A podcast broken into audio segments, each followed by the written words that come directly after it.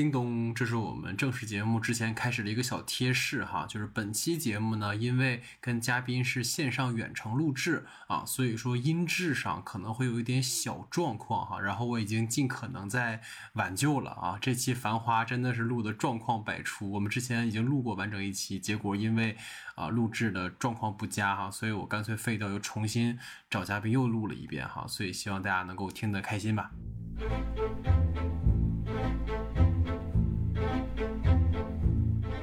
好，欢迎大家收听第两百十八期的《不好讲》节目，我是水哥，我是三塔古代。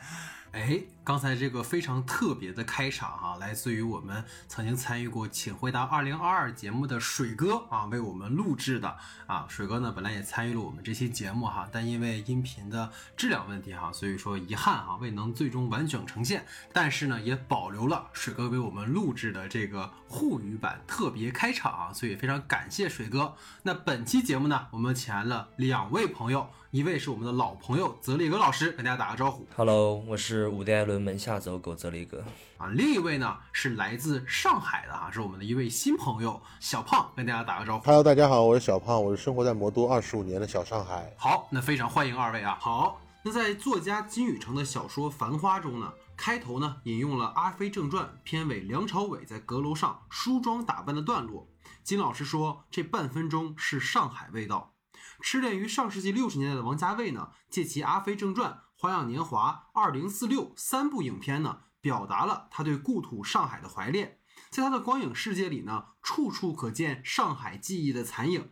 金宇澄注意到了王家卫电影中的上海腔调，这与他在小说《繁花》中呢，经由六十九十年代穿插讲述了上海往事不谋而合。或许呢，也正因王家卫与金宇澄在作品的精神气质上相通。使得后者放心将自己的作品交给了前者。这位有名的慢功夫出细活的导演墨镜王来完成影视化改编。《繁花》一经播出呢，便遭到了原著党的批评，指责其与原著大相径庭，对许多人物的改编甚至到了魔改的程度。虽然《繁花》目前豆瓣上有八点五的高评分，总播放量截止到一月十八日也达到了八点七亿次，但依然呢呈现出较为两极化的口碑反馈。喜欢的观众流连于王家卫的儿女情长、怀旧情绪中无法自拔；不喜欢的观众则认为故事浮夸、人物造作刻意。究竟呢？这部让王家卫呕心沥血十年、终见众生的《繁花》呈现效果如何？在经历了大刀阔斧的改编后，剧版的《繁花》与小说又有哪些相同与不同？从一位土生土长的上海人眼里，《繁花》呢是否有还原出真正的上海腔调？关于上海往事，关于王家卫，关于繁花的一切，让我们在本期节目里一起来好好聊一聊。节目开始前，还是请多多关注我们的微信公众账号“播客不可说”。近期呢，我们待更新的节目还有新一期的“侃生活”特辑。近期呢，院线无片可看，片方的大招都压到了春节，想必到时候又是一场恶战。关于我们最新的节目单，大家可以关注我们在公众号新闻专栏的通知。想加入听众群，跟我们一起互动交流的朋友，只要在公众号的后台留言“入群”两个字，就能获取入群的方法。我们最近呢入驻了豆瓣的播客认证，方便的话，还请大家在豆瓣搜索“不可说”，并为我们打分评价。也希望呢，大家可以把喜欢的单期节目分享给你的朋友。谢谢各位，下面进入到我们正式的讨论环节。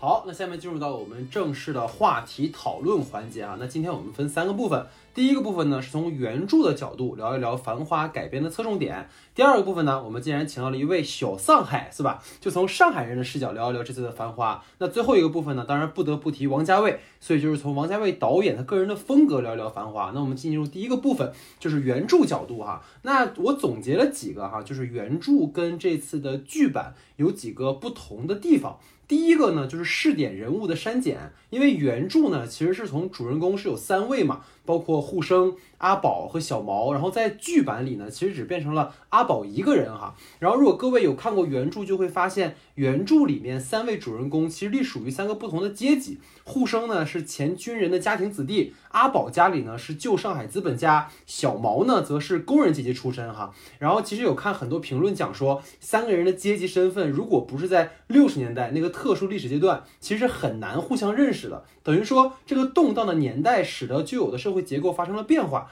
这个是金老师的原作有意去展现的。所以从这个维度吧，就想问问二位是怎么看这一次的改编的，包括原著有没有什么让印象比较深刻的情节？那这样，小胖是新朋友，你先请。王导这样的改编的话，有它的一定的道理，因为呃那个特殊的年代，如果你想要把它完整给展现出来的话，其实肯定是要。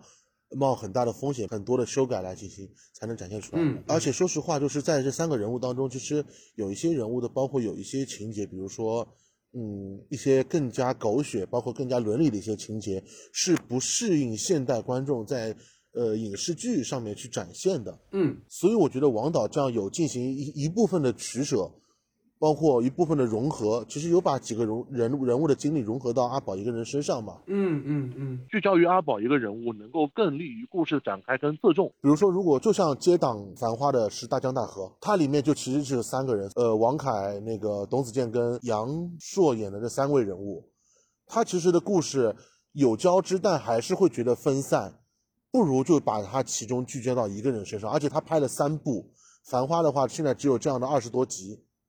更加难讲清楚三个人的故事，就是小毛、护生跟阿宝。我觉得这样有取舍是比较好的。今天其实看到了那个影视毒舌采访他的这个编剧秦雯的一个访问啊，就是其实，在他们原本最初的那个设计里边，其实是有三部的，然后就有护生、阿宝、小毛，其实都是由胡歌来表演的。然后最后他们就决定先写阿宝嘛，然后其实，在阿宝包括那个呃林子。就是在原著里边，他们都是描述的空间是最小的，但是他们改编的空间其实就是最大的，对吧？然后刚其实刚才那个小胖也说了，其实护生和小芒，因为他们自己的出身或者他们的经历也好，其实，在审查或者说是在创作过程当中，肯定会出现一些呃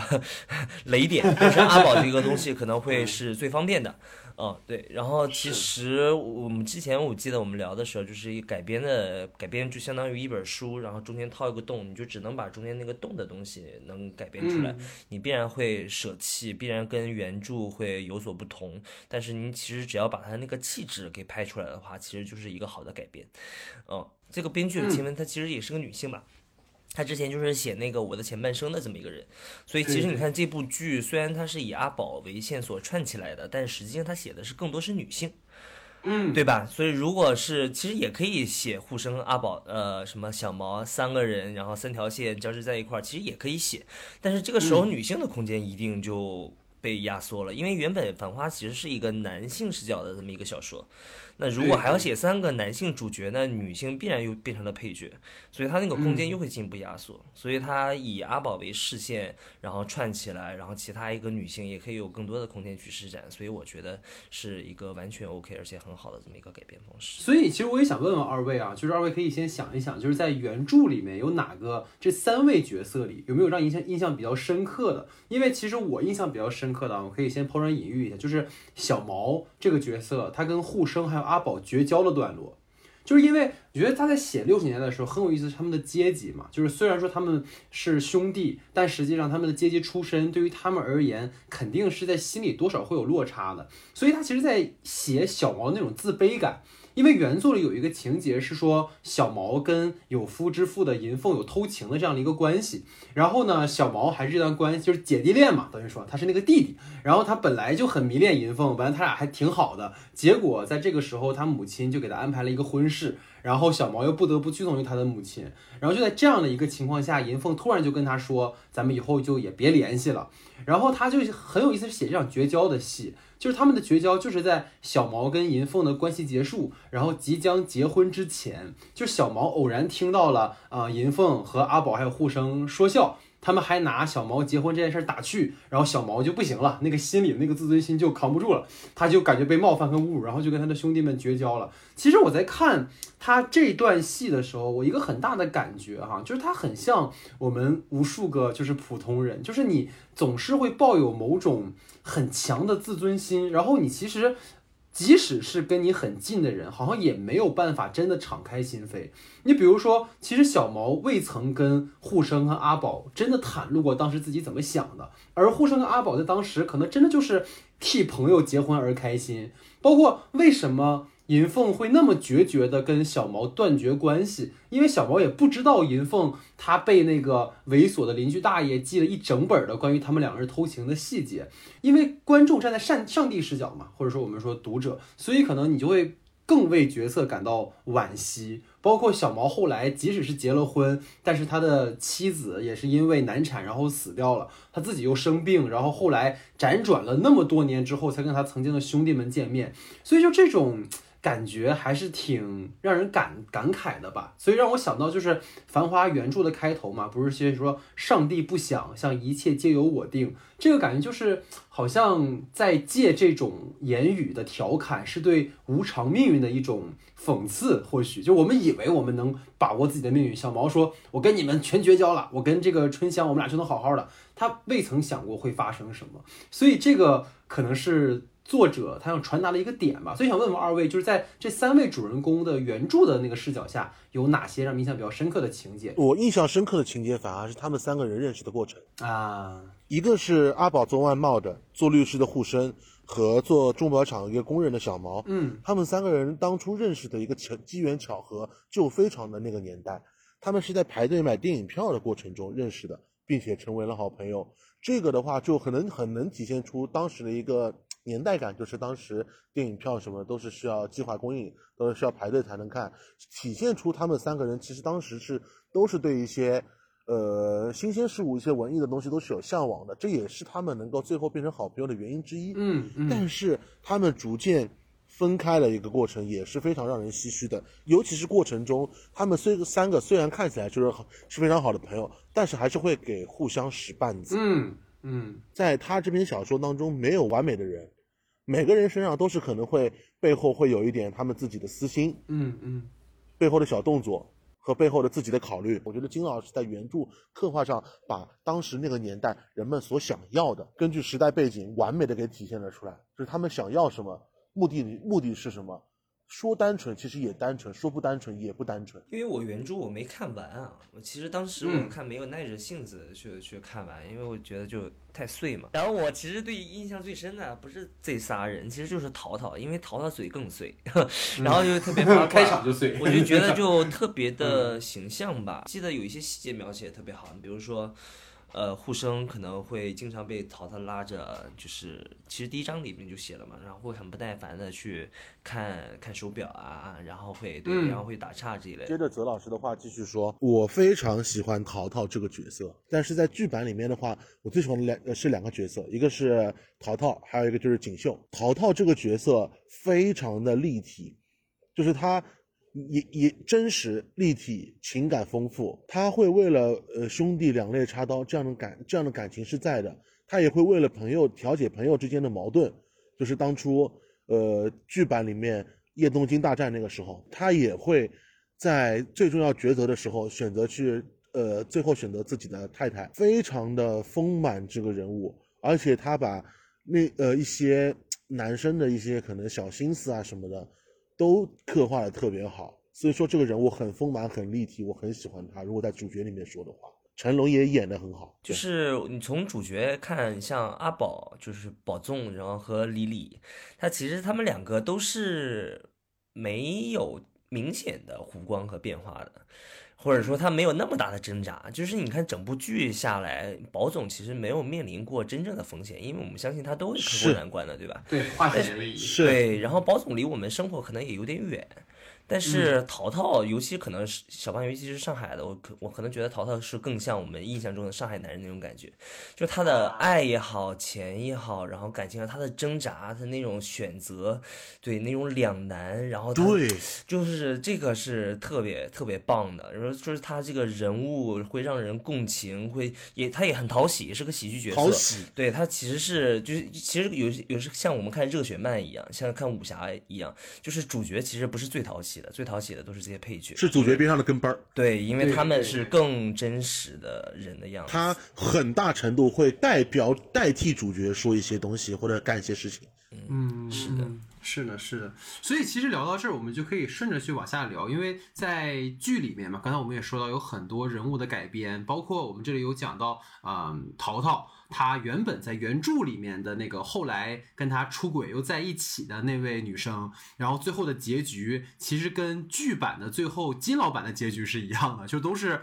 不小心坠落，然后就是坠亡了嘛。所以说这些都是一些挪移哈。所以想问问二位，就是剧中除了刚才你们提到的淘淘，还有哪些让我们印象比较深刻的角色？因为像我印象很深刻的，肯定是凭借安妮出圈的范总，我就真的没想到他，因为开始啊，在我感觉就范总。包括梅萍，就其实范总是照了一个比较喜剧的角色去做的，然后梅萍其实是为了跟汪小姐做对立面，是一个我们说是一个反派角色，但这个里面你就能见到王家卫的功力，就是他能够把这两个人写到最后，你既会让，比如说我举个例子哈，比如说开始。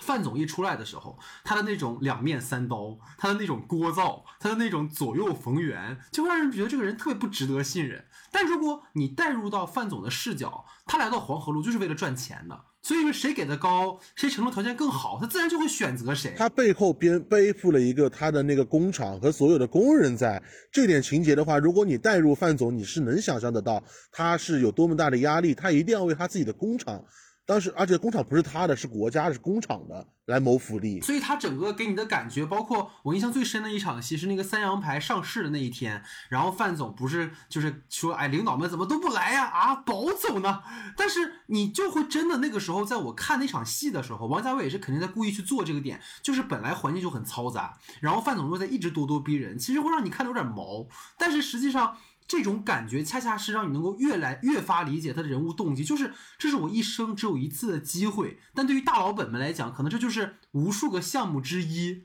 所以这个这种感觉其实还挺强烈的，就是董永演的当然很好，但我会觉得太有点夸张，太聒噪，就是浓怎么怎么样，浓怎么怎么样，他比汪小姐还要聒噪，然后我会觉得这个人是不是有一点有一点片面了，就是有点单一了。但是但是有一场戏让我觉得就是不简单的，就是我们其实刚才讲就有很多剧，它通过话外音也好，通过台词的解释也好，把人物的动机就全都就是讲给观众看，生怕他看不懂。但是《繁花》里面它有一些细节，就是一些模棱两可的东西，其实你可以去分析它的。你怎么分析它？可能它就完全对这个人的性格，你就会有不同的分析。就比如说他那个李黎叫那个服务员去他房间里边收拾垃圾。他走之前特意嘱咐那个服务员说：“你不要动我桌子上这个东西。”那他是不是知道服务员是派来的间谍呢？如果他不知道的话，那这个人就有点蠢。但如果他知道，那他一暗示那个服务员说：“你就一定要去翻我那个东西。”他其实就是想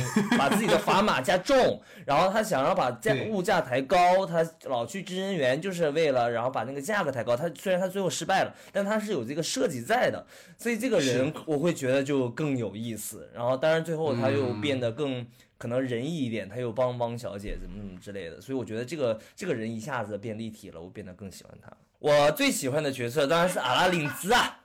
就是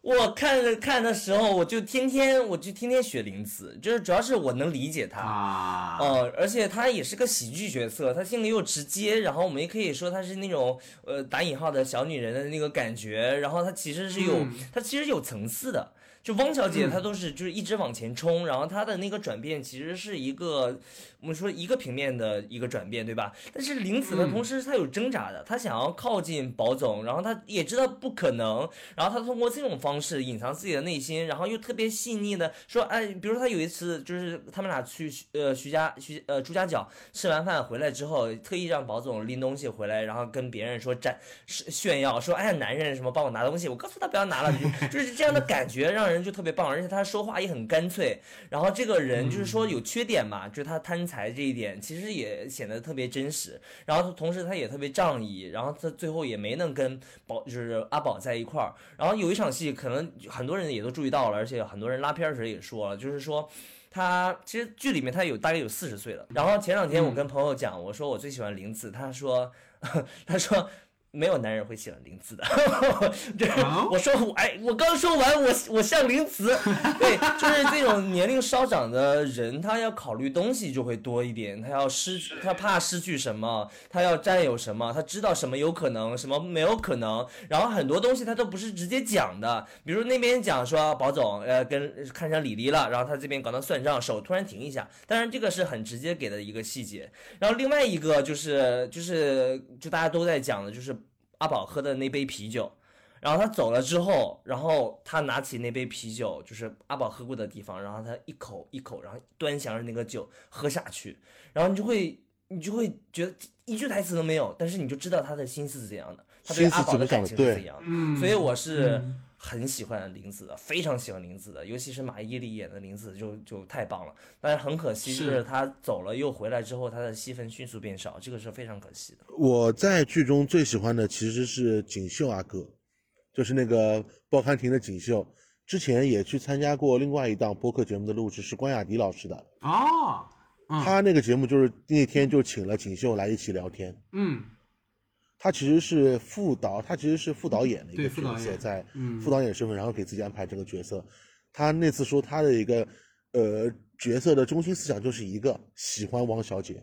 嗯嗯嗯，真的非常的单纯，非常的好。嗯他全篇其实报刊亭，别看那个呃烟杂店，就是那个烟杂亭小，但它其实是黄河路的一面镜子。是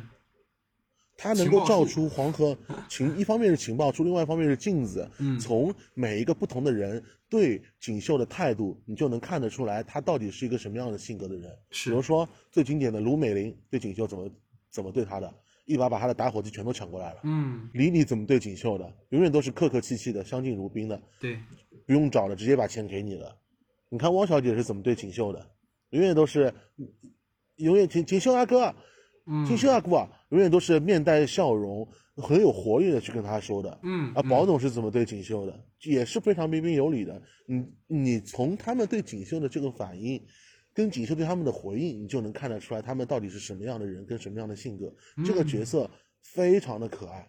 非常的完，非常的圆满，我觉得。然后其次的话，就是我很喜欢呃 Papi 酱演的林红。这一次的话，我看他在采访里面说，他其实跟经纪人就是为了去见王家卫一面而去看的，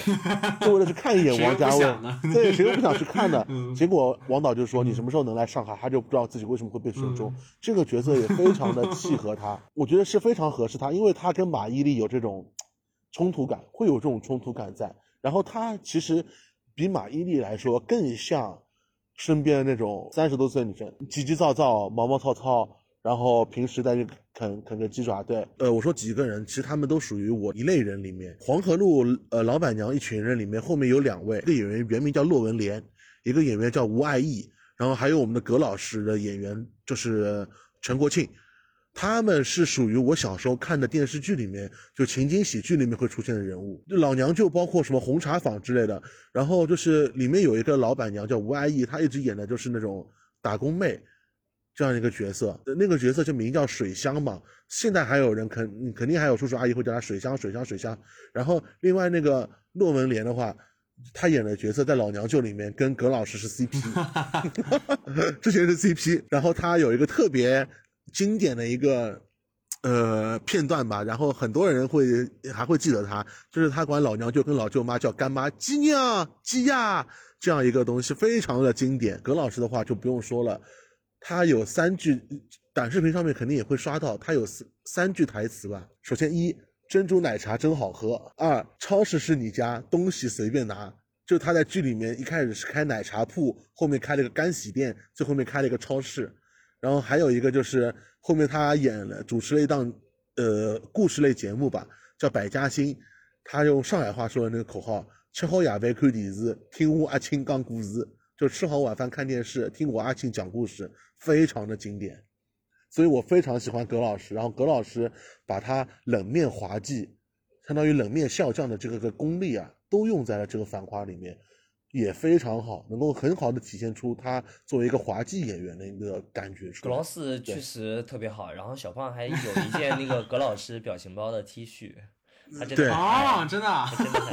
我微信里面很多的时候吧？很多葛老师的表情包，不是他以前演的那个电视剧嗯嗯哦，那个截图，特别好笑。嗯，二位分享的非常好啊，几乎把所有的角色都点到了。我觉得稍微整理一下，觉得二位刚才讲到一个很重要的点，就是关键的一场戏，其实就是王家卫他很见功力的地方，包括他很折磨演员的地方，就就在这儿嘛，就他经常会演演几十遍。啊，然后也也不告诉你为什么让一直在演，他现在找那个感觉。包括刚才我提到梅萍嘛，其实也是有类似的戏份，就是我印象很深是二十八集的时候，这个应该大家都会说把它作为可能梅萍的一个呃最重要的一场戏，就是他一开始一直到处舔着爷叔啊，包括希望跟宝总做生意啊，直到他发现自己不再被耶稣需要的时候，他有一个非常重要的设计嘛，就是他不进那个门了。是对，吧？他就一直在门外，然后你来拿这封信，就是一下就把这个角色给立起来了。我觉得这个就是导演非常厉害。包括我为什么说实话，就我一开始对《繁花》是有一点点，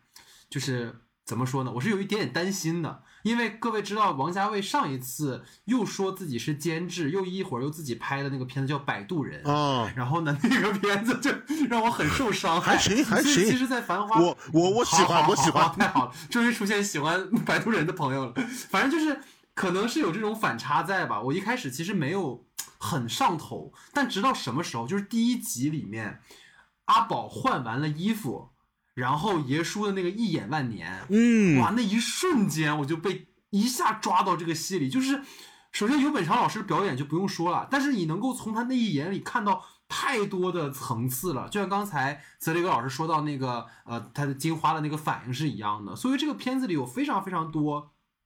这种情节让我们对这个戏如此的爱，就包括其实呃最后一个分享的这个部分就是爷叔的一场戏，因为爷叔是在原著里没有的角色嘛。你知道我看到有一个知乎，就也不知道为什么，就说哎有爷叔啊，爷叔结局是死掉了。我说你看的是啥繁花？你看的是繁花的同人文吗？就是。我我印象很深的是，他最后不是很多人都在问说，为什么爷叔在沃尔玛订单上要如此跟王小姐作对，然后包括为什么最后这个订单没成，宝总跟爷叔就断断交了。其实很简单的一件事情，就是如果我们把它只当成他们两个人是一种师徒关系，还则罢了。但是就像所有我们在金庸小说里看到的那个师徒关系，他们都是父子关系，他们都是亲人关系。所以当你带入到如果今天爷叔就是阿宝的父亲，他就是一定会想给孩子留一条后路。但是最有意思的一点就是，当他最后真的发现，因为爷叔最后回来了一趟，他确认了阿宝是真的自己知道自己要做什么的时候，就是孩子真的长大了。就不需要我给他留那条退路了，所以最后他那个离开，你会觉得是一种非常释然的感觉。所以刚才我们说了很多关于人物的部分了哈，我们进入下一个部分，就这也是一个相对比较敏感的哈，不过我们可以浅聊一下，就是原著嘛，我们知道它是分不同的章节，其实是交叉于六十年代跟九十年代。然后我们看到这次的剧集版其实是完全在讲九十年代的故事哈。然后我们也知道六十年代的故事线在当时金老师的故事里也是为了更多的展现，可以说那段特殊历史时期对于家庭啊、个人啊造成的一些影响。改变跟影响。对对对，包括可能到今天我们都没有真正真的严肃去正视那段历史，也导致像疫情期间也好，或者说直到如今网上很多的党同伐异啊、道德审判啊，其实我们看得非常的熟悉。所以想问问二位，在呃原著的角度，或者是从这个剧它改编的角度，这个时间节点的设置。有没有什么印象比较深刻的？比如六十年代有哪些人物的遭遇让印象比较深，或者九十年代导演在写这个年代的时候做的一些设计让你比较印象深的？你这样，我们还是小胖先来好吗？我印象比较深的其实就是，呃，说是六十年代，其实也是九十年代的人，就是金花她这个科长她之前的遭遇，丈夫跟孩子的遭遇和她在这个年代嗯所碰到的一些事情。因为那个年代重要的不是别的，重要的是你的出身，到底你那个时候是什么样的出身，什么样的阶级，跟干该干什么样的事。可能有的人就是从底下子一下子翻到翻身上来了，就是因为他可能出身之前是不好，但是在那个年代出身不好就是有优势，所以相当于是社会关系、人物阶级的一次洗牌。但这个洗牌是混乱的。我们现在在看这部剧的时候，我们呃王导切掉了六六十年代这一部分，但是我认为六十年代这一部分是我们应该正视的、不该忘却的历史，因为只是经过了这个年代，才会造就了我们父辈，造就了金宇澄老师，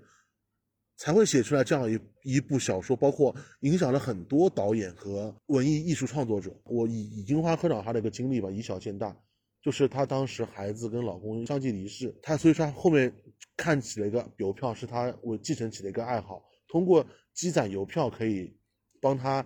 缓解她的一个对家庭和她对老公的一个想念，甚至包括为什么他们那个时候能阿宝。包括他们那个时候之后能够作为一个炒外汇，能够这样顺利的炒起来，也是因为这个特殊的年代有关。经历了这样动车特殊年代之后，可以说是百废俱兴吧。国门刚刚打开，所有的市场都是蓝海市场，所以才有这样的一个机会嘛，才能让本来不是高层的人，慢慢的有一个往高层的阶梯可以爬。王导能理解他不能写这个年代，不能拍这个年代的原因，因为要保着上映过审，但是。相关的故事，如果大家想看的话，可以去看原著或者舞台剧，舞台剧可能更完整。我是觉得六十年代那个时候发生的事，确实是可能是不可说，可能是因为审查的原因，但是也是不必说。就是大家可以想象一下，比如说张艺谋拍那个呃《陆犯焉识》的时候，他其实只拍了原著当中的六页纸。他其实去摘一段儿出来，他其实也是一一种电影改编的方式。他不是拍一个电视电视连续剧，就是给你都都从头到尾都说到尾了，明明白白说完了。这样其实人物的魅力，就是你包括我们生活当中人，你对他看得太透了，他可能这个人他的意思、他的深度，可能他的神秘感可能也就没了。但是这些人，他们是传奇的人，他们是东邪西毒啊，对吧？他们是武侠当中的人，他们是带着他们的历史，带着他们过去的那些伤痕和成就，他们直接摆在我们面前的。而且这个时候能这样把它写好，我觉得这个才是真正厉害的地方。所以我觉得一方面是不必说，然后第二个就是因为王家卫很擅长讲空间、讲时间，他就算是六十年代、九十年代切，我相信。干了十年，他肯定能也能写好这个剧本，但 是，但是，但是，你不要忘了，王家卫擅长的东西是什么？是创造时尚。六十年代有时尚可言吗？没有。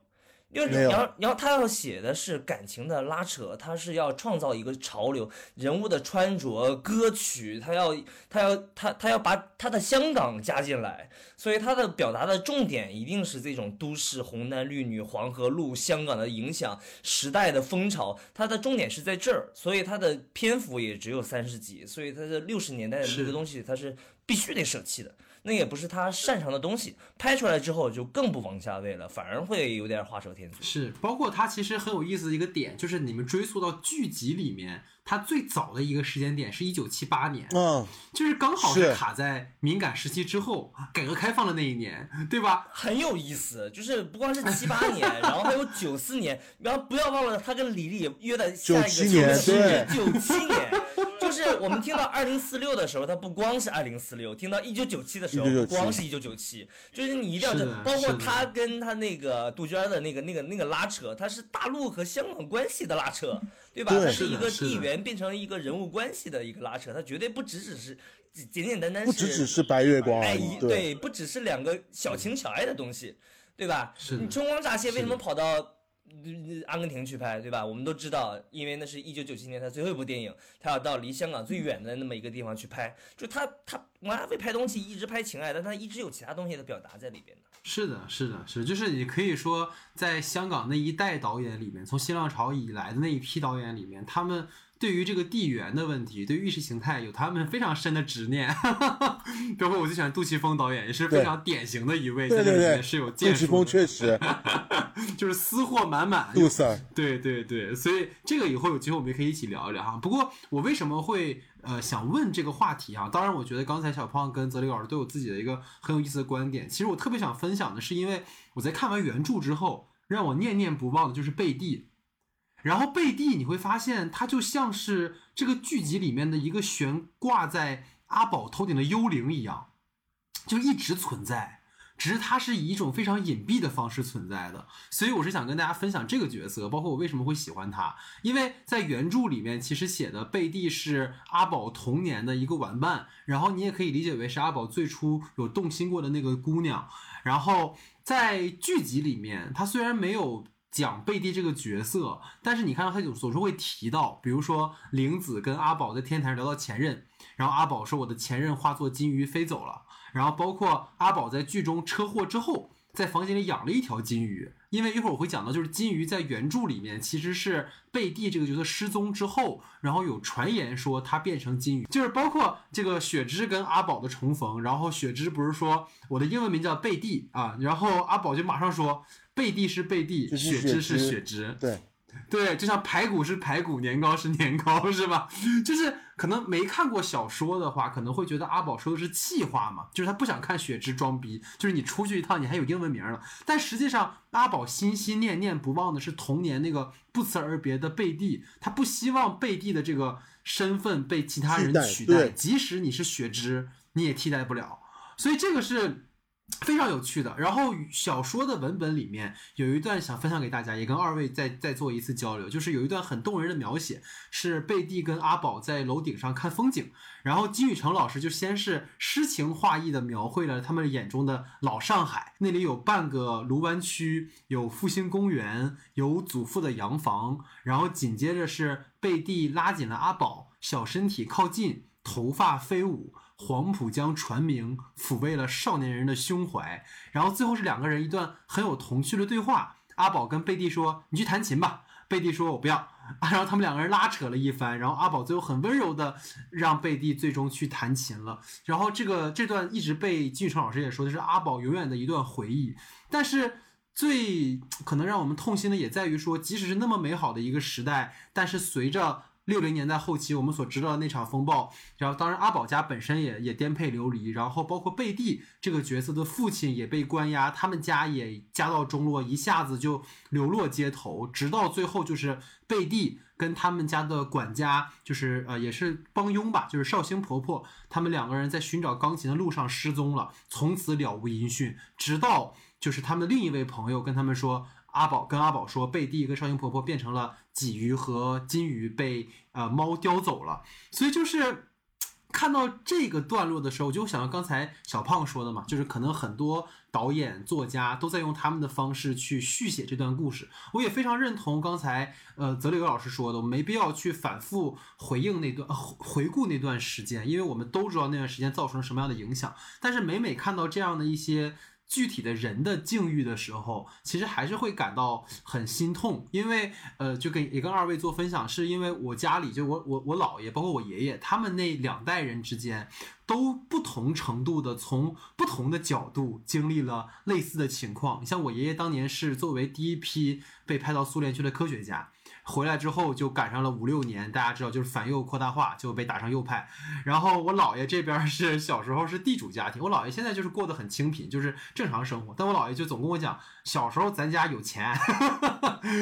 对，就有钱，总上阔啊过，总上阔过，结果就是因为是地主家庭嘛，但他们家的地主不是黄世仁那样的地主，是真的为周边的这些乡亲们谋福利的人，但是也在那个时代被打成了你你们知道的地主阶级，然后尤其是那些当初你帮助过的乡亲们对一起来打你的时候，那个最难受。是的，是的，他就会这么说。他见过太多这种世态炎凉了，所以就是，哎呀，每每看到这样的故事，还是会很很心酸了。觉得在聊到这个话题的最后，刚才我们也聊到嘛，因为王导他本人是一个很爱夹带私货的，无论是七八还是九七。而还有一个很重要的点，就是其实我们都有一个共识，或许就是王家卫笔下的繁花是有滤镜的繁花。因为我们都知道那个原著里面写了太多的纸醉金迷，写了太多的人性沦丧，写了太多的女性被男性以某种目光在审视着的这样的一个时代，所以他没有办法，剧版没有办法还原小说的九十年代。如果大家知道的话，在小说的九十年代里面，汪小姐可不是我们今天看到的虹口小汪，看的 对。对，在原作里的汪小姐可是一个想生二胎，跟自己的丈夫假离婚，最后又莫名其妙的跟富商徐总不小心怀了一个孩子，对，甚至这个孩子还是一个畸形儿这样的一个一个结果，对。所以你你会觉得，可能在剧集的最后，我觉得在看王家卫的剧的时候，你会觉得，哎，时代风云际会啊，曲终人散，但是你不会有那种为在原著里面那种六零九零年代从怀揣希望、生机勃勃到醉生梦死，麻木认命的那种悲哀，可能这个是原著里想要去传达的一点东西哈。所以这个是我们在。聊到第二个问题啊，那第三个其实也是跟原作跟剧有关系的一个点。就刚才我们聊到了一部分了，就是我们都提到了我们喜欢这里面的女性角色啊，无论是小胖提到的林红，还是我们刚才提到的玲子哈。那其他几位呢？因为我们也知道，刚才提到了汪小姐，甚至就是剧中啊，阿宝其实是在玲子、汪小姐、李李三个女人之间摇摆嘛。然后原作中，刚才其实泽里格老师有提过，玲子跟汪小姐其实并没有那么重的戏份。然后我有看到说，其实原著里面玲子所在的叶东京，更多的其实是跟葛劳斯还有淘淘之间，包括和剧中被删的护生之间比较有交集。然后汪小姐呢，跟阿宝其实是生意上的往来，但后面因为小胖刚才也提过的啊，梅瑞他对阿宝有意，所以搅黄了。汪小姐跟阿宝的业务往来，所以之后其实汪小姐跟阿宝之间也没什么交集了。所以对于这三个女性角色，或者我们延展开，除了刚才提到的玲子啊，还有林红，哪一位是你们印象比较深的？有哪些细节是让你们呃比较有印象深的地方？也听听二位的分享吧。剧的角度，我说一个群像吧，其实嗯，给我印象比较深的是，呃，黄河路打工三姐妹，小江西、露丝跟敏敏，她们三个人分别在三家餐厅打工。呃，然后露丝的话，因为就是红路的关系，其实为什么阿宝一直去红路吃饭，这就题外话了。其实红路的背后可能剧里面没有阐明，它其实是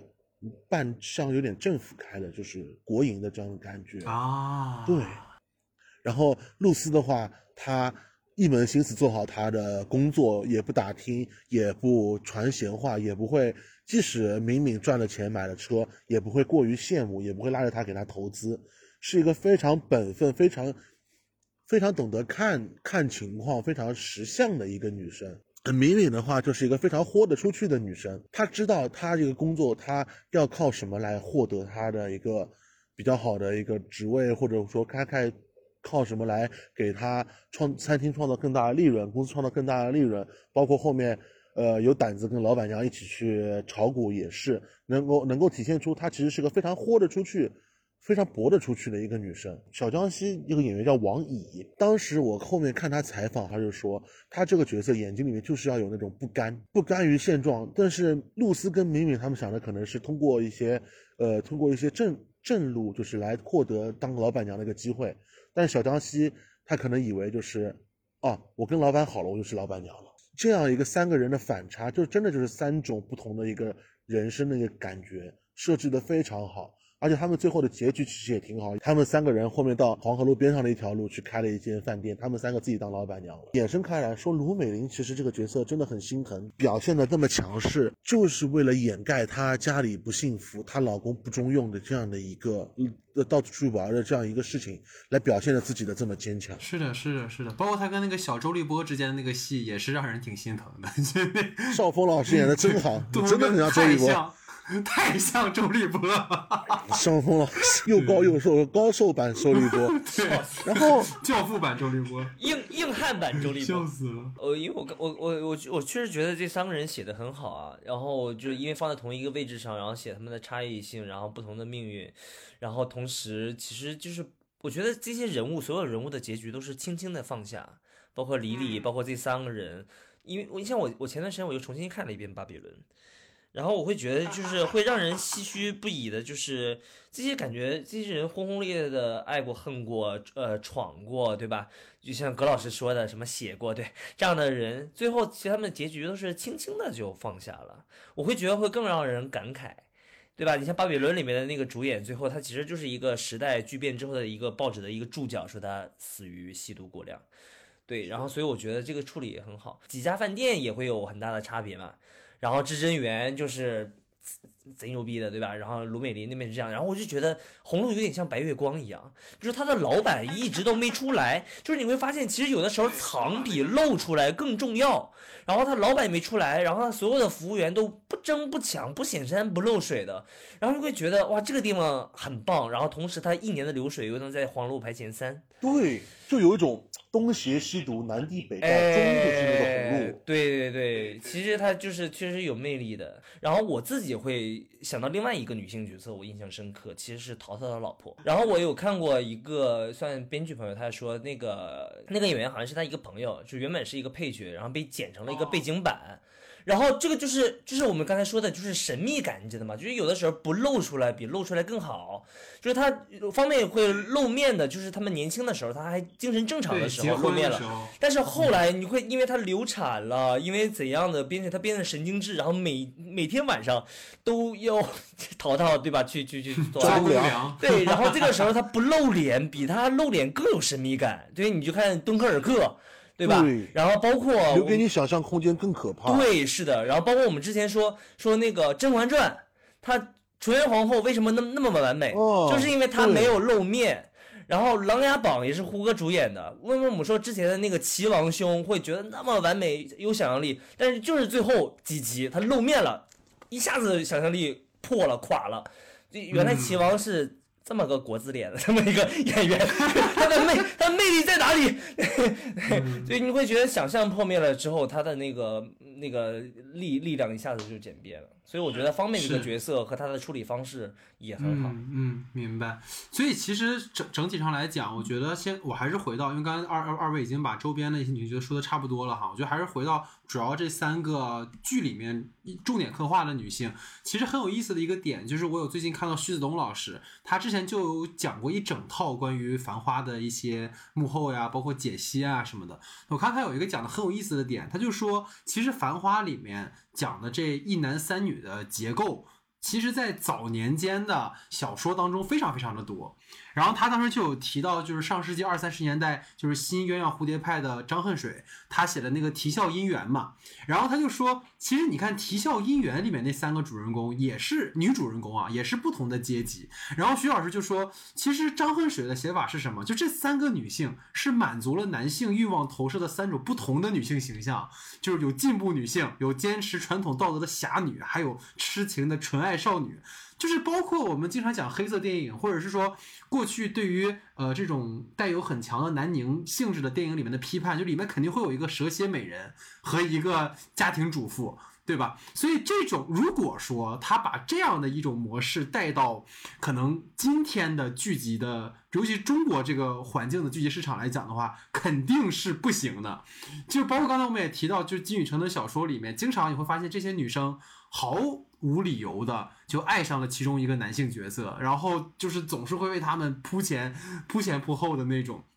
但是王家卫的剧版里面，其实这也是刚才经由刚才去那个泽里格老师说的，所有的这三个女性，其实她们的出口都是一样的，就是他把这三个女性都写成了从跟阿宝接触，其实是为了觉醒出她们的女性意识，而不是为了获得爱情。你看玲子的叶东京跟阿宝割席，万小姐的那句“我是我的码头”，包括李李最后没有帮阿宝撤资，然后卖了至臻园浮沉而去，就是这种引入了更为当下的对于新时代独立女性的刻画方式，可能是使得这个剧即使在情感模式上依然是一男三女，但是其实观众啊并不会那么的厌恶。至少我看到到今天为止的口碑里，没有人会说，哎，又是一种这种南宁视角，反而都会去感慨说，哎呀，汪小姐真帅。啊，玲玲子真飒啊，是吧？李李真酷，就这种感觉会比较多哈。因为繁花小说它的作者性就体现在金宇澄本人，就是他的年龄摆在这儿，然后他的经历摆在这儿，而且他，我觉我我我虽然繁花没怎么看完，但是我我我我相信他本人其实看待世界是很悲观的。呃，因为我有看过他的访谈，说世界是虚无的，其实也很通透，但是其实还是悲观，而且他以前也被呃上山下乡，他经历的事情更多，他真实的经历过那个年代，然后他可能对于女性的呃想象，或者是他看到的事情和他他本身这个就是话本小说嘛，对吧？所以他描写的，我觉得是是他的作者性。但是王家卫，也哦，你这个你们不知道，你们知不知道？就是那个呃，金宇澄他是苏州苏州帮的，他是祖籍是苏州的，然后王家卫祖籍其实是宁波的，是舟山人。嗯，然后他不是嗯五岁的时候去了香港嘛，然后，那他他经历的成长的时代，他见识过的东西，他的价值观念也不一样。就我觉得，不光是因为这个小说，他创作的是在比如说一零年代、零零几年的时候，对，然后电电视剧创作的是在二零年代，尤其这几年世界范围或者国内对女性抬头、女性主义抬头，他必须要这么塑造，嗯也是体现出来就是这两个人截然不同的价值观和对于两性关系的理解，或者对于女性的理解。我觉得王家卫其实对于女是性一直都还蛮蛮尊敬的。董勇老师在一个采访当中提到了一个情细节，就是说，董勇老师他年纪大了拍不了夜戏，问导演为什么一定要拍夜戏，因为导演回答他说，因为女生都是从下午开始是美的，对，晚上拍女生最好白天的看。话 最好看，白天的话可能有水肿啊，刚起床可能人不舒服啊什么的，只有到晚上水肿消了，在灯光的照射下，他们才是最美的。你看给他会的，啊我其实我刚才想到，其实也不光是金宇澄和和和王家卫啊，不要忘了编剧齐文是一个都市女性的创作者，所以他一定也会为女性去把关。OK，好，那以上就是我们的第一组话题哈。好，那我们的第二个部分哈，我非常期待啊，就是从我们的上海土著的视角里来聊一聊这次的繁花，然后包括我们的泽里格老师啊，从北京出逃之后啊，很多人从北京出逃都是去小城市啊，咱们的 泽里格老师直接奔到了上海哈，然后也在上海待了一年半的时间了，所以二位肯定对上海是很有感触的。当然，虽然我本人也去上海旅游过，但也是个游客视角，但泽里格老师也待了很长一段时间，所以包括现在流连忘返，迟迟不愿意离开这个温柔乡，不想不想离开上海，也是因为真的很喜欢那座城市哈。所以我们今天呃这第二个部分就是从这个部分来聊一聊哈。那第一个话题是这样的，就是《繁花》里面哈，尤其刚刚我们提到那个舞台剧，也因为这个剧集版的又火了嘛。然后《繁花》里面的这个黄河路啊、进贤路啊，今天我看到都人满为患。然后包括香港导演，刚才我们提到对时间很敏感，而更重要的就是因为香港本身是一个弹丸之地，它。导演们为了能够在有限的空间里去呈现更多的表意，他们是很擅长于空间去叙事的。比如说，我们回忆这个剧里面啊，阿宝的初恋啊，景之就职的这个往返于曹家渡和提篮桥的十三路电车，包括阿宝跟爷叔住的和平饭店等等啊。那么想问问二位，对于剧中呈现的老上海的城市空间啊，感受如何？包括对哪些空间的印象比较深啊？小胖先请吧。上海因为随着城市发展，很多地标都已经被拆除了，包括像、呃曹家渡，以前曹家渡附近有个地方叫大自鸣钟，现在、嗯现在那边叫长寿路什么的了，包括呃十六铺，嗯包括还有以前的那种巴士，很多东西都已经被拆除。我们可以，但是在这部剧里面，我们甚至可以去回味到当时的那些事情，包括。我印象最深的是，我小时候住就住在一开始剧集里面，阿宝被那个蔡司令拉进去买股票那个地方，西康路、南阳路那边，就那个股票交易市场。我小时候就住在那附近，但我对那儿的有个股票交易市场完全没有印象了。我印象是那边是上海商城，是体育馆，所以我看了剧才知道，哦，那边原来当时还是一个股票交易的一个地方。这点我是觉得蛮让我惊喜的，因为我作为一个年纪可能不大的一个人来说的话，我能通过这些剧里面的一些地方地标来唤起我的一些回忆。呃，因为我我来上海其实也只有一年半嘛，我连新上海人都不都不算，然后刚好也是我这一年半其实也坦白讲也不务正业嘛，就是街溜子嘛，社会闲散人。然后有大量的时间，因为我也爱散步、爱逛，然后在 City Walk 有这个概念之前，我就已经在 City Walk 了。我会喜欢上海的这种空间感嘛。我记得我们之前在上海节那一期的时候，其实已经说过了。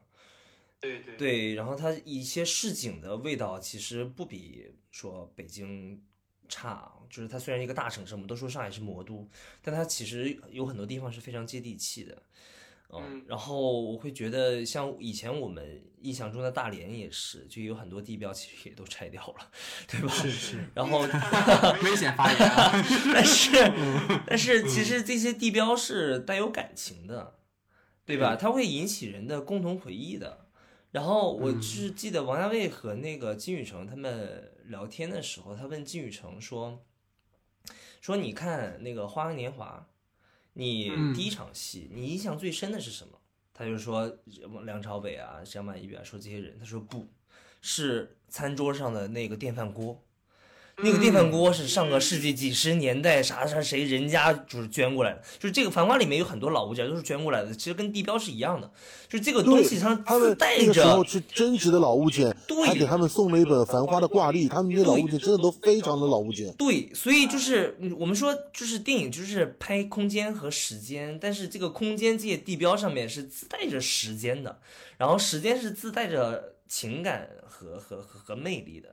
对，所以我会就觉得，而且而且你知道，就是你你，我觉得我不知道北京怎么样或其他地方怎么样，你在上海就那两天。我每去一个地方，或者每走几步，旁边就有偷偷偷偷偷走你的心，你知道吧？就是所有人都在看这个剧，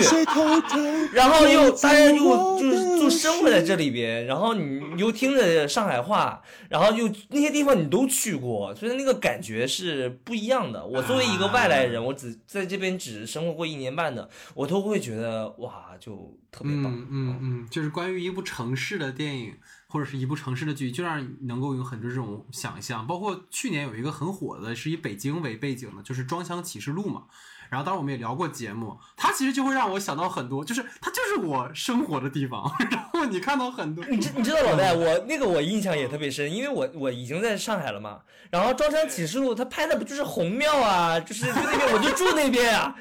所以我就看那些地标，然后包括旁边的那个什么棕榈泉啥的，我就我就在那边，我天天看的呀，所以那个感觉不一样的，一下子那个那个感情回忆一下子就出来了。哦是，是。所以你知道现在有一些剧，它虚拟出来一个城市，然后虚拟出来一个都，你就会觉得完全没兴趣。没错，没错，没错。而且小胖，你知道，就是我认识泽雷戈老师的时候，他还是在北京打拼嘛。然后他现在说话就是总有一种上海腔调，我不知道为什么。就是我是杨静邦啦，我最近也在学上海舞。是是是，所以所以其实二位刚才更多的分享是对于城市的一种感受嘛。那我其实可以把它拉回到这个剧当中。我觉得王家卫他对于在这个剧集里所呈现出来的城市空间，他很大程度上。勾连着角色之间的以王家卫的方式，就是所谓不可明说的情感纠葛。刚才泽林老师有提过那个呃涮羊肉嘛，或者我们说在上海叫热气羊肉，那。它很强的一个比较就是曹家渡的那个十人拼桌的火锅店，跟上海闹市里的那个热气羊肉店，前者是阿宝做工人的时候的青涩过往，然后后者是宝总跟李李勾心斗角的一个明争暗斗的场所。然后阿宝一直在强调一个一句台词嘛，就是我因为涮肉的热气，所以我看不清旁边人的脸。然后其实李李对于阿宝来说也是那个被热气遮住了半张脸看不透的人，所以这个热气隔绝开了这个即使很狭小的空间，就是成为了一个很好的叙事当中的人物情感的一个载体。包括李李家的那个楼梯，就是包括阿宝载了李李一夜城市夜游的时候，两个人前后排的那种位置关系，就他们之间一直有一种泾渭分明的一条线。就包括刚才我们前面聊说，阿宝不愿意把贝蒂跟雪芝并为一谈。那对于李李来讲，A 先生跟阿宝之间有很多相似之处，甚至最后他都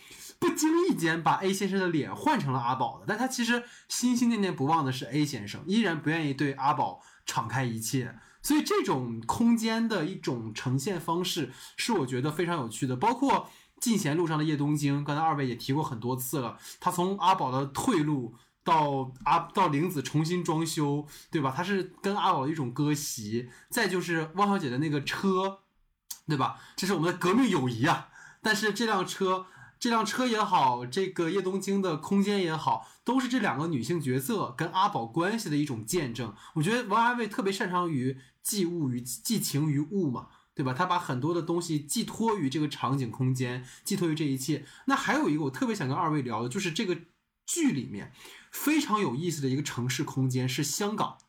香港在这个剧里是非常特殊的存在，就是因为我们因为熟悉王家卫的电影就知道，过去王家卫的乡愁其实是在香港远眺上海，然后今天香港成为了那个上海怀念中的亚洲经济四小龙那种辉煌，就是这是一个非常非常有趣的点，就比如说香港在《繁花》里面是那个力挽狂澜的存在。知识人员有危机的时候，马上请大师傅就来了。然后这个大师傅，刚才既然我们 我们小胖提供了这么多童年的上海情景喜剧，我们这里也必须提起我们的港片回忆，是吧？请了钟镇涛老师啊，这位啊，满汉全席是吧？当年你知道我说实话，对这一部电影是我爸跟我妈看的第一部电影啊真的记忆啊满堂。他们那个之前跟我说过，因为我也很喜欢这部电影。哦，对，所以就是香港的空间在这个里面承担了非常非常多的东西。想问问二位吧，就是在感觉这个剧里的香港，它有什么样的寄情于此地的一个一个设计吧？啊，问问二位的看法。这部剧里面的香港，它有一种阿宝心里的对白月光的投射在里面。他想要雪芝回来，我可能往大了说，就是那个时候希望香港快回来，一直在盼望着香港。对他那个时候可能香港，呃，雪芝在香港发展的比较好，阿宝在国内也想要比他更好。我要证明给你看，其实我也可以更好的一种感觉在里面，有种白月光的性质。就像刚刚我们可能在聊天中提到了摆渡人，杜鹃也就是白月白白月光专业户了，演过梁朝伟，演过胡歌，谁的白月光都演过。可能一方面是指的是香港在一开始可能雪之去的时候象征的一个更好、更美的一个呃更美的一个地方，然后到后面可能就会变成阿宝心里的一个执念，就是我希望能够超过他，我希望能够发展的更好，让雪芝能够看得起我。到后面去了之后，可能会变成这个梦梦碎了，然后就变成了一个约定，从一开始的向往到后面希望能够超越，再到后面的一个约定吧，这样一个感觉。一方面是阿宝投射，一方面也映射了一个当时的一个环境吧。就是王家卫做的所有一切歌也好，空间也好，它其实都是为了塑造人物、增加人物的情感，然后服务的。他在香港看上海，他其实也是他想象中的上海，或者他印象中的上海。他在上海内或者内地这么多年，然后他肯定也会怀念当年香港的黄金时代，因为现在我们说，也许香港算是没落了，但是因为一些原因。然后它就像一个围城一样，就是也会体现出王家卫也好，或者一个人也好的他那种矛盾和纠结。阿宝和那个雪芝的关系就是上海和香港的关系，就是当阿宝在这边做一个小生意，他觉得啊挺好的时候，然后雪芝回来说我一个月赚两万。就就就相当于上海，上海当时在国内也算挺好的，对吧？等到后面因为一些原因，然后香港确实就不如上海了，上海确实就崛起了，就也相当于两个人关系的这样一个位置的转变，是就是城市空间的转变，也是人的权利的或者是位置空间的这么一个转变。然后我刚才在想这个空间的这个问题，就是其实你看阿宝和那个。和李黎他们在十二集，然后在那个铁轨那边去散步，你说中间总隔着一条线，然后其实你能想到王张爱玲的小说就那个封锁嘛，嗯，就是你所有的人物的情感，他在想象中度过了一生，然后突然铃铛响了，封锁结束了，然后发现哦原来是黄粱一梦，然后其实我觉得金宇澄也会有这种想法，就是人生本质是虚无嘛。然后他是经常会说费里尼一句话，说那个罗马就是一个有很多孩子的妈妈，孩子来了走了，没有什么差别。上海也是这样，人生也是这样。对我觉得他就体现出了这样的虚无。然后因为因为我们其实都看王家卫，你会发现王家卫每里面每一个人，包括《繁花》里面也是，他永远都是寄居的状态嘛。对吧？人是没有根的，对，他永远都是租着房子住的，然后是一个饭店，是和平饭店里的一个套是借来的房，钱，对，一个人是借来的钱，然后在香港都是就是漂泊不定的状态，他给人的感觉就是这样的，所以他的这些城市也好，或者是空间也好，其实都是为了他的人物、人物的性格、人物的命运去服务的啊、所以是我的感受就是这样的。对的，所以包括这个空间里面的一个最后的点，是因为很多人在讨论这个剧跟另一个去年大火的《漫长的季节》，其实他们都是关于九零年代，只不过一个是关于桦林，东北的桦林，然后一个是关于上海的黄河路啊，是关于上海的往事。然后其实这个刚才为什么我要提到香港的一个元素，是因为这两个剧里面，就是《漫长的季节》跟《繁花》都出现了港商的形象，但是你会发现在那个。东北的工厂没落的那个时代，港商是以骗子的形象出现的。但是在呃上海的这样的一个国际大都市，一个当时正因为市场经济改革，然后整个正在冉冉升起的那个地方，其实上呃港商作为一个到大陆去帮助更多的这些商人去。进行资本积累，然后进行更多的外贸交易，其实是起到了非常非常重要的作用的。所以这种。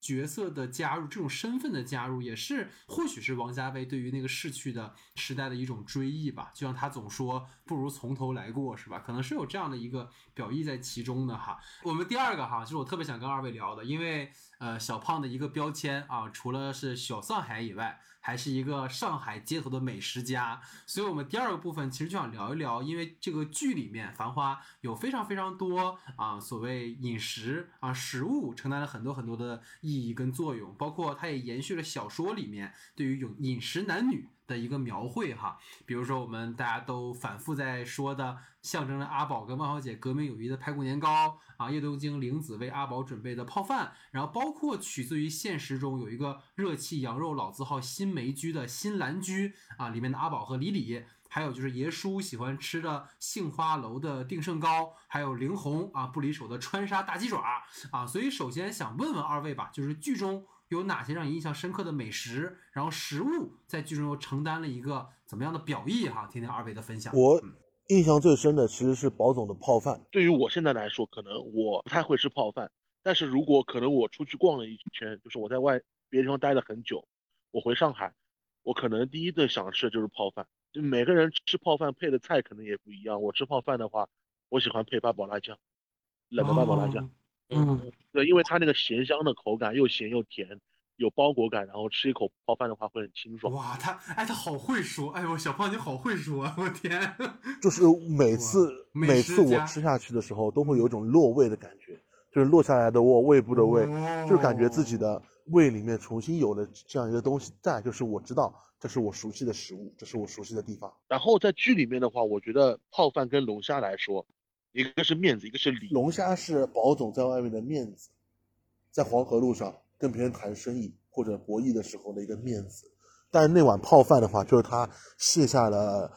呃防备之后回到叶东京一碗泡饭，就是他的里子。一方面是他自己放松的时刻，另外一方面的话，这个泡饭其实也酒桌上其实吃不了多少东西，最后还是要一碗泡饭来垫垫，这就是对他自己的一个保护。还有一个印象深的就是淘淘有有。在几集里面吃过那个大饼油条跟豆浆，还有粢饭团。上海早餐有四大金刚的一个说法，就是大饼油条、豆浆、粢饭团。这个东西其实现在很少看到了。以前的话，市区可能路上比比皆是有卖这些东西的商铺，但可能随着城市化改造，包括喜欢吃这些的人越来越少。这些东西是我从小吃到大的，因为小时候我家离我小学路程很近，只需要拐个弯就到。但拐弯。拐弯之后就是一家私饭店，就是一家做早餐的店，有现炸的油条，拿一个大的桶烘出来的大饼，呃，就是大饼，咸的跟甜的烧饼，然后有豆浆，然后豆浆一定要是咸的豆浆，咸的里面加油条、加榨菜、加红油、加酱油跟醋的一个豆浆，非常落胃。我说饿了，我就。这些东西在里面的话，其实是反映出当时一个感觉，就当时的年代，大家确实会吃这样，也勾起了我们现在追忆当时的一个回忆了。像排骨年糕这家店，先得来就是剧里面拍的，它跟一般的我们街上可能吃的排骨年糕不一样，它这这家店的排骨年糕，它的年糕是拿水里面汆出来的，不是拿油炸出来的。因为这家店特殊的就特殊在这个地方，本来其实因为排骨年糕是重油重碳水的东西，为什么当初吃排骨年糕？一方面可以当点心，一方面可以当主食，又是把碳水吃到了，又是吃到了一块炸的排骨，可能可可以补充油水，对于当时人来说，所以说那个东西会被刻画成这样的一个符号，会在当时这么流行。但是现在的话，可能人的选择更多了，不会有人特意去吃排骨年糕。也感谢这部剧让排骨年糕让现在来重新火了一次。我们是喜欢在生活当中找隐喻的嘛？你会觉得这个这这些小吃里面确实会有一些深思在里边。我也是在宁波，他跟我讲句红汤面和清汤面的说法，然后他说他家里的长辈说红汤面太冲了，然后可能味道也比较重，你吃着吃着就腻了，但是清汤面你可以吃一辈子。所以你就会感觉好像跟生活里很多的道理也有点相似。然后它这个排骨年糕，它既是一道菜，又是可以分开的两个东西。是，就像大连的炒焖子里一定要放这个这个芝麻酱芝麻酱跟蒜。没事，继续继续。对我来讲，因为我我是北方人，然后我特别喜欢南方的一些食物，就是南北有差异的东西。比如我喜欢吃鲜肉月饼。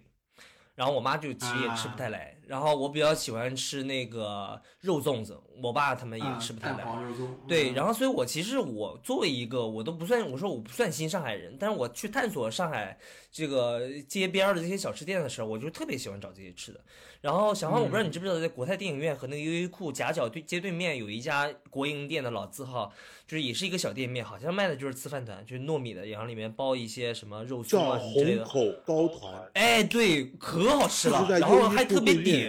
就特别适合连做早餐锁的国。营店，然后它里面的话其实就是一坨年呃年糕，年糕热的软的糯米，然后里面夹油条，然后裹上其他的东西咸菜、芝麻粉和肉松包裹在一起。对，是的。然它后可能就是没有当初吃饭团那种纯的糯米包饭那种感觉，变成年糕了。对，然后里面还放嗯了很多其他的东西嘛，但是确实好吃，然后也很顶，就是我觉得相当于现在打工人上班之前的那种煎饼果子，就是你买一个也方便，然后拿上去一上午也不饿，对吧？它比煎饼果子顶呃更顶对了，糯米太难消占位子化了。。当然，我就是说是嗯是这样。然后我会觉得，就其实有想到伍迪·艾伦的一句话嘛，就是能一块儿淋雨的人和不能一块儿淋雨的人，他们是不一样的。就是不能一块儿淋雨的人，注定不能在一块儿。然后我会觉得你，如果你就喜欢去黄路的那些人，和你爱喜欢吃泡饭的这些人，他就是两类人。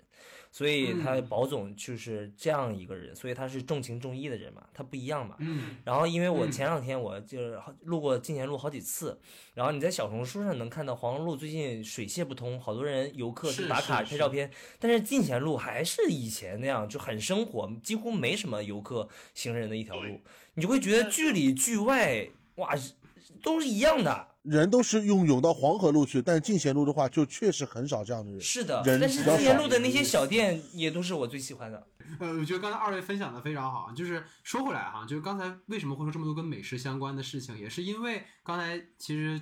泽里格老师有提到嘛，其实美食我们经常会把它赋予很多的意义，就像这个剧里面，像阿宝说排骨年糕从来不是生意一样，其实王家卫经常愿意把很多就是所谓的。情感寄托于美食当中，我们印象最深的，大家讨论度最高的，当然就是重庆森林里面的凤梨罐头。凤梨罐头，啊，或者是说《花样年华》里面的云吞面，或者是芝麻糊，对吧？等等嗯等等，这些其实都代表着一个人对另一个人的关照，然后或者一个人对另一个人的关心。这个我们在后面讨论到王家卫的作者风格的时候，可以再具体讨论。那这个部分就是最后一点，就是关于美食的这个部分啊。刚才其实二位已经。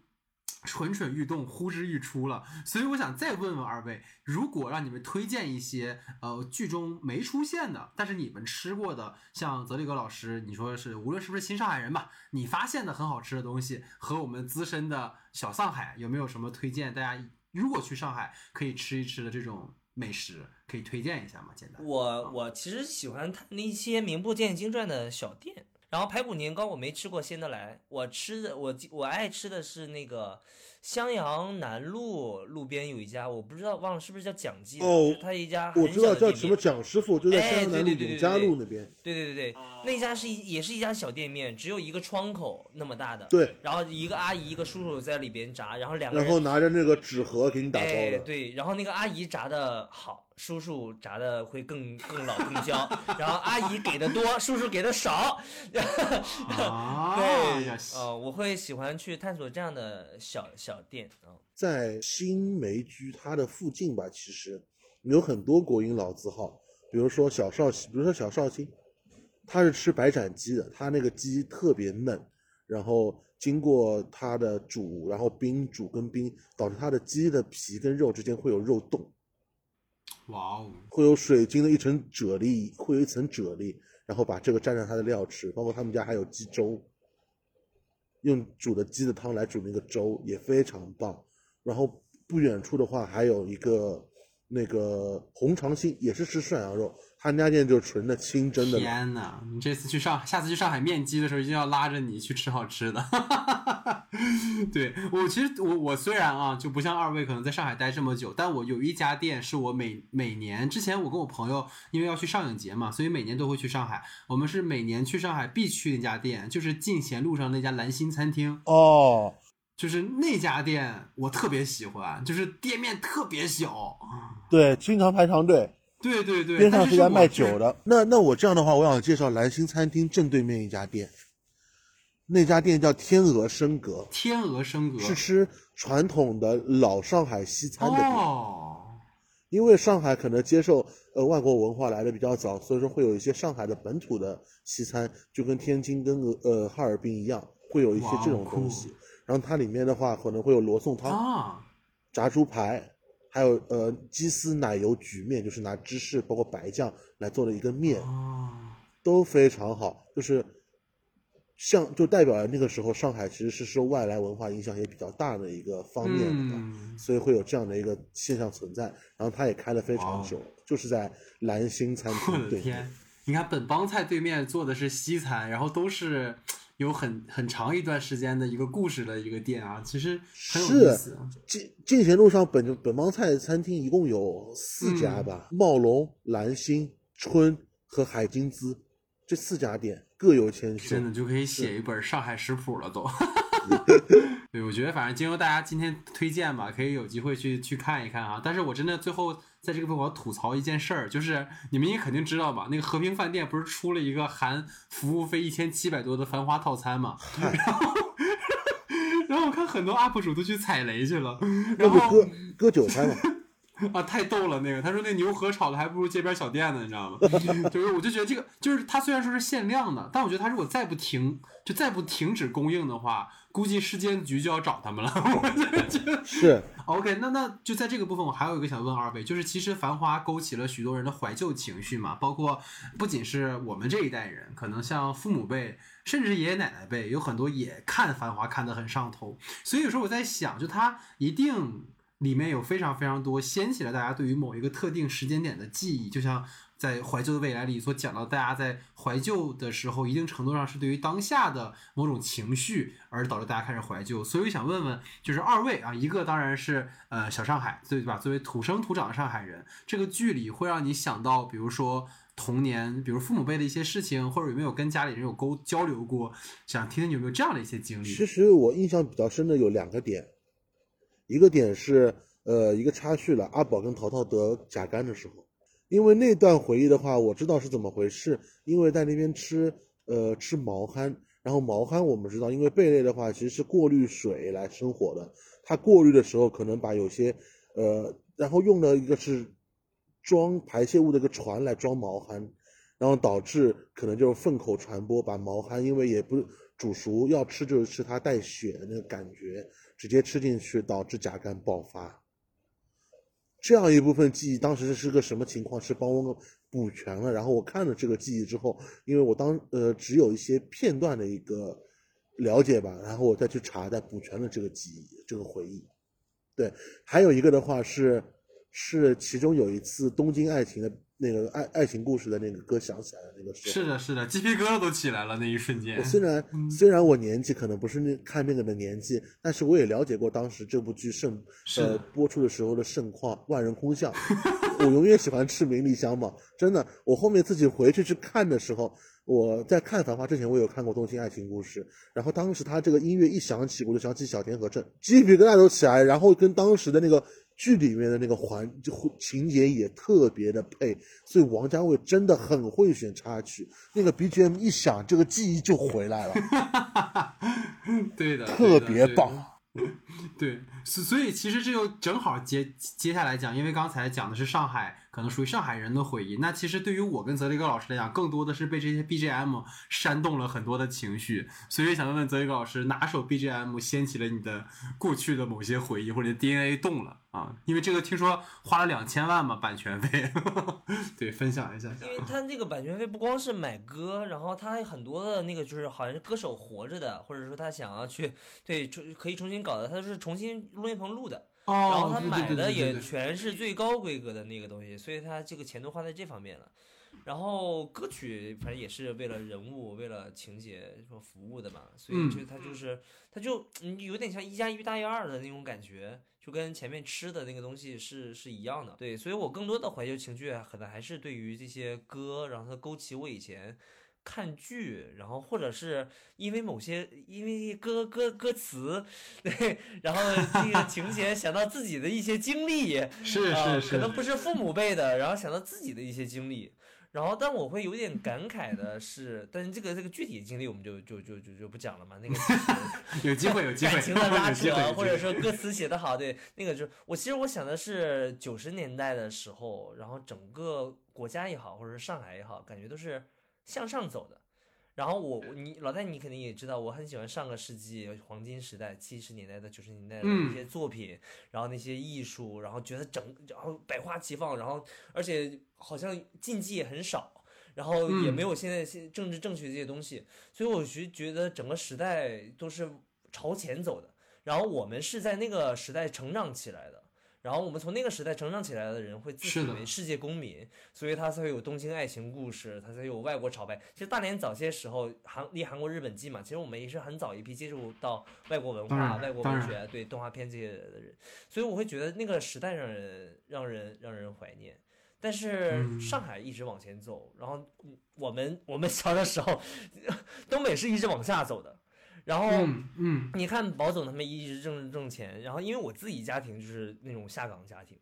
然后所以嗯你会觉得家庭的转折点也是在九十年代和二十一新世纪之交的时候发生了这样的。所以所以这个以上哈，就是我们讨论可能跟上海人特定的回忆相关的一些情节。那紧接着。啊，我们就进入到整个主题讨论的最后一个部分，就是《繁花与王家卫》这个剧集哈，它弥漫着典型的专属于王家卫的作者风格啊，无论是从视听还是从人物塑造上。所以想问问二位，有哪些让你印象深刻的，就带有墨镜王的作者标签的一些细节吧？听听二位的分享啊。印给我印象最深的其实是剧中的抽帧画面。一方面，在网上被人说很多的这种饱满的色彩吧，就是饱满高饱和度的那种色彩，还有就是那种快景的风格下人的人脸忽是忽隐忽若隐若现的这样一个感觉，这我觉得都是非常王家卫的一个感觉。因为王导他在很多地方都会抠细节嘛，我这个细节可能不是王导的细节，但是是这个剧的细节，就是《繁花》它的海报上的字体，它这个字体就是其实是当时《萌芽月刊》鲁迅设计的这个字体，所以对我对于王家卫这些抠的细节的这些东西印象非常深。我也是查了资料嘛，就是其实他确实是一个很细致的，就是他其实这么多年一直没闲着，他会跟金宇澄他们去上海各各种地方去转，然后其实你会不知道他脑袋里面到底在想什么，但他一定是有想法的。金宇成说，他们去中山公园去看的时候，他看一群老头老太太在那边跳舞，然后看得出神了。然后金宇成说不知道他到底在干嘛，这有什么好看的？他就是说想起来上个世纪九十年代的时候会有这么一个跳舞热，然后秦雯说他做案头工作的时候有四个大的书柜，全部放满了各种各样类型的知识，他恨不得把那个九十年代每一年每一天都发生了什么事情，他都晓得，他心中有数。然后他跟每一个演员去聊的时候，他不会光聊说你的角色怎么样，他更多是聊那个演员。本人他从小的经历，然后会，而且会把这种他个人的经历，然后带入到角色里边，然后会去修改这个角色，然后也会利用他这个经历和情感，然后来辅助他这个角色的表演。然后其中你看第一个第一场戏就是胡歌车撞车的那个，对对对，其实他也跟胡歌本本人的生生活有关。然后再就是胡歌和那个汪小姐，汪小姐，然后他们两个就是跑着的时候，然后汪小姐突然东西掉了，然后胡歌回望说那场戏王家卫其实要他看的是说你不要看的是汪小姐，你看的也不是什么雪芝，你看的就是你从小到大你印象最深的，你最想看到的一个东西。然后其他灯光是在那布光，胡歌就想我要看到什么呢？然后后来想我看到的是我的妈妈。嗯，对，然后他就把这种情感，然后就是转移成另外一种情感，通过剪辑的方法，然后你会觉得他看到了，然后又感觉什么都没看到，然后又会觉得很丰富，又会觉得很克制，他的就他那个表演复杂性就来了。我觉得这也是王家卫指导演员的其中一个方法。然后也有很多的剧本，有很多版本的剧本，然后有很多的飞页，然后会不断的拉演员回来去重拍补拍，然后说李黎和那个胡歌第一次在那个至真园见面的时候，就是对望的那个镜头，其实中间差了几个月，对，但是他通过剪辑的方式给他剪在一块儿了，然后他也大。嗯，所以我们刚才说爷叔的那个 那个泪眼朦胧的那个眼神，说不定也是隔了几个月，他也指不定是看着什么东西，但是他觉得搭，然后他在剪辑台上一个新的剧本可能也就出来了。然后我会觉得这是他在可能是剧本或者人物塑造。我们刚才还说了那个音乐，因为每个人会有一个主题曲，就像《重庆森林》里面的是那个东西，所以我觉得也是王家卫一贯的，因为他他是特别擅长使用音乐的，而且他不是原创音乐。它是一个老歌、老的旋律，别的电影的东西他拿过来，但是就合适，或者他就为了这么一个音乐，然后他去探索这个可能性。然后视听上，我觉得就是王王家卫嘛，中近景特写，然后他的那个前景，每几乎每个镜头都是有运镜的，然后都是有前景的。然后我刚好有一天是在一个这边一个广告导演，他在这边也拍了八九年广告了，然后就说前几集看着就是广告片啊。就很美啊，然后我想这也确实是王家卫，对吧？广告也是创造时尚的，王家卫也是创造时尚的。然后单机拍摄，呃，这样能保证每一个镜头拍的光也好，演员的情绪状态也好，角度也好，都是最美的。然后这个当然也就是是奢侈品嘛，不是每个人都能做出来的，是因为王家卫所以做出来的。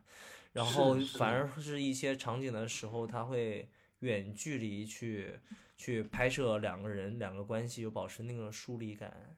哦，然后我会觉得，就我我我自己平时拍照也喜欢这样，就是你你远远的跟他其实是保持距离的，这个时候你窥探不了他，就是你又想又像是接近他，又又像是。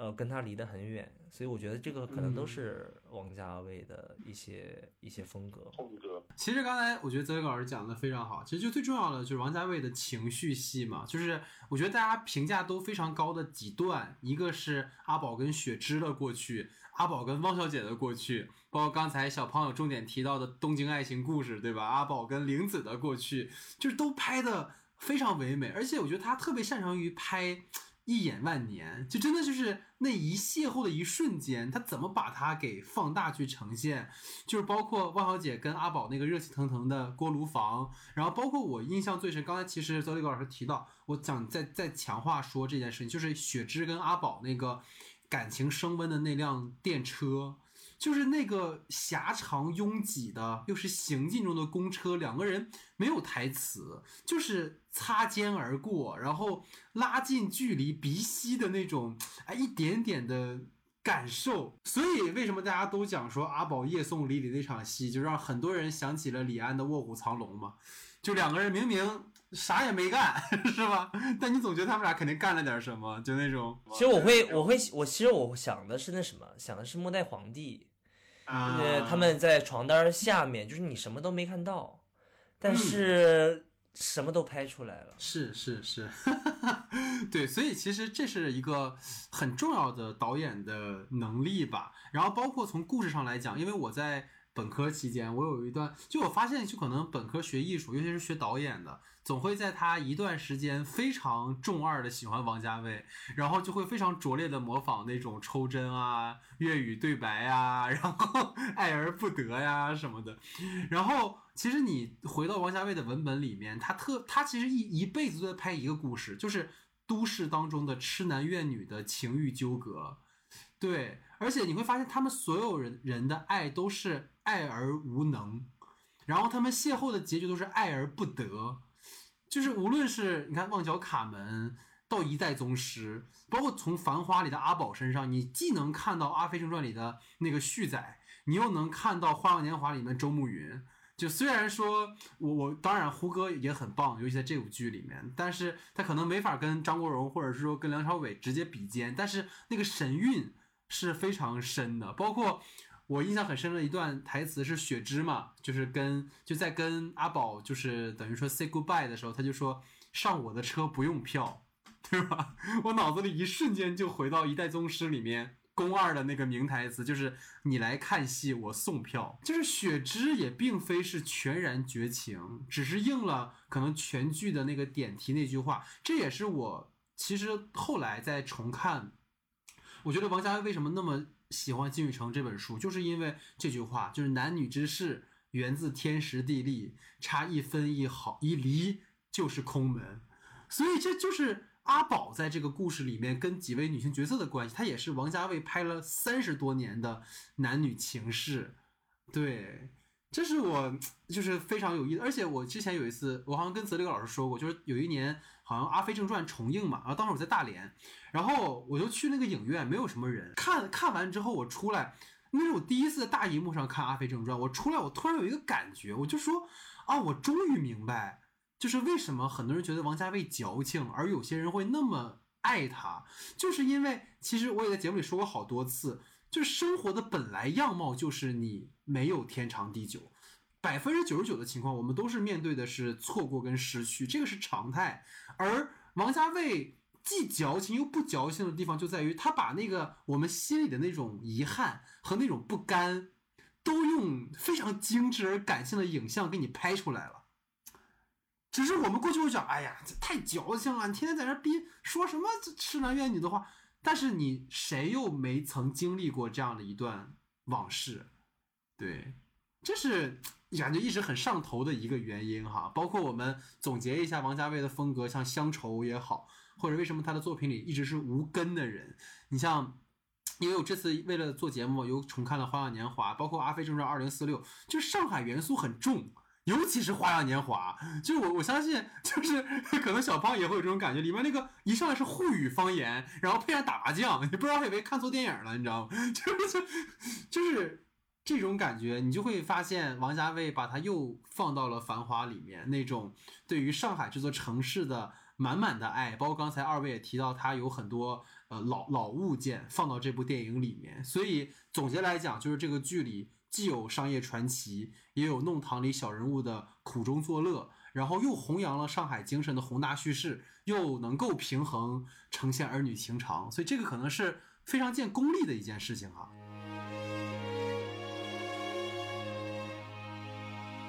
好，那最后进入到我们的延伸讨论环节啊，延伸话题两个部分哈，第一个就是跟刚才其实推荐上海美食一样。既然我们有这个机会，请到了一位新嗓新嗓概念和一个小嗓概念，那就问问二位啊，就是当然上海 City Walk 这件事情吧，已经提了很多年了，然后也有很多很多的攻略，然后黄河路大家也知道现在人满为患嘛。但如果我们二零二四年，对吧？如果说可以推荐一些适合 City Walk，或者是过去可能没有被大家提的很多，但是你愿意走一走的那种上海小路啊，无论是它让你感受到新老上海的魅力，还是说让你感受到上海。作为时尚之都，或者是老上海的某些腔调都可以，想听听二位有没有这样推荐的一些地方？就是有梧桐树的地方嘛，就都是个 walk，对吧？就是别人有个比喻说，有梧桐树的地方就是上海，就是这个西瓜的西瓜心儿，就是平时我们可能玩的地方，也就是在那个地方。对，但是我会有一个，我会有一个感觉，就是你像呃十一的时候，不是也在北京嘛？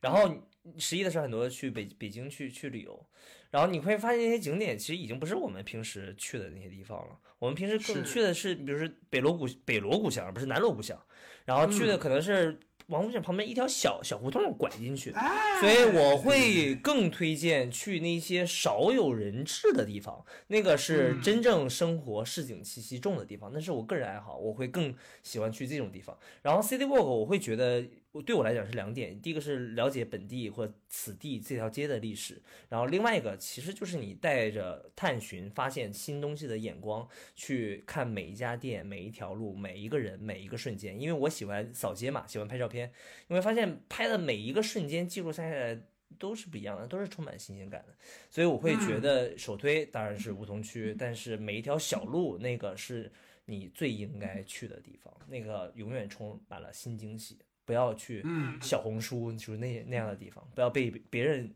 领着走。对，不要被算法决定你要去看怎样的风景，是吧？嗯。好，我推荐的话，因为去年的圣诞节有一条路特别火，是豫园路。甚至本来那条路能掉头，现在圣诞节的时候都不能掉头了。然后我推荐的是豫园路走到尽头那边的一条路，就是从豫园东路开始走。豫园东路的话，就是刚脱离静安寺商圈不远，从豫园东路一直走，走到沿着南阳路、同仁路，一直走到奉贤路，这样走下去。这条路的话，店小店很多，也很有生活气息，因为它毗邻南京西路，就是在南京西路的另外一边。它又它又能沾到一点南京西路的繁华的同时，它又有一些居民啊这些生活气息的安静，然后包括一路上美琪大戏院、梅龙镇广场都在那条路上，其实也蛮有意思的。因为之前可能主播来过看过那个电影节的话，应该知道美琪大学，就是美美琪大学边上那条小路一直走下去，从从豫园东路到同仁路，再到南阳路。再到奉贤路这样走下去。然后我刚突然想到，小胖，不知道你有没有这个感觉，就是其实有的时候上海适合在哪里 walk 是跟季节啊、节日有关的。你比如说上海万圣节嘛，那幺五八，然后还有去年万圣节的时候去路长乐路，然后圣诞节的时候去豫园路，然后平时夏天的话，夏天可能就会选择一些路边能够坐着的路，比然后比如说呃安福路、永康路，能喝喝东西坐着的路，然后。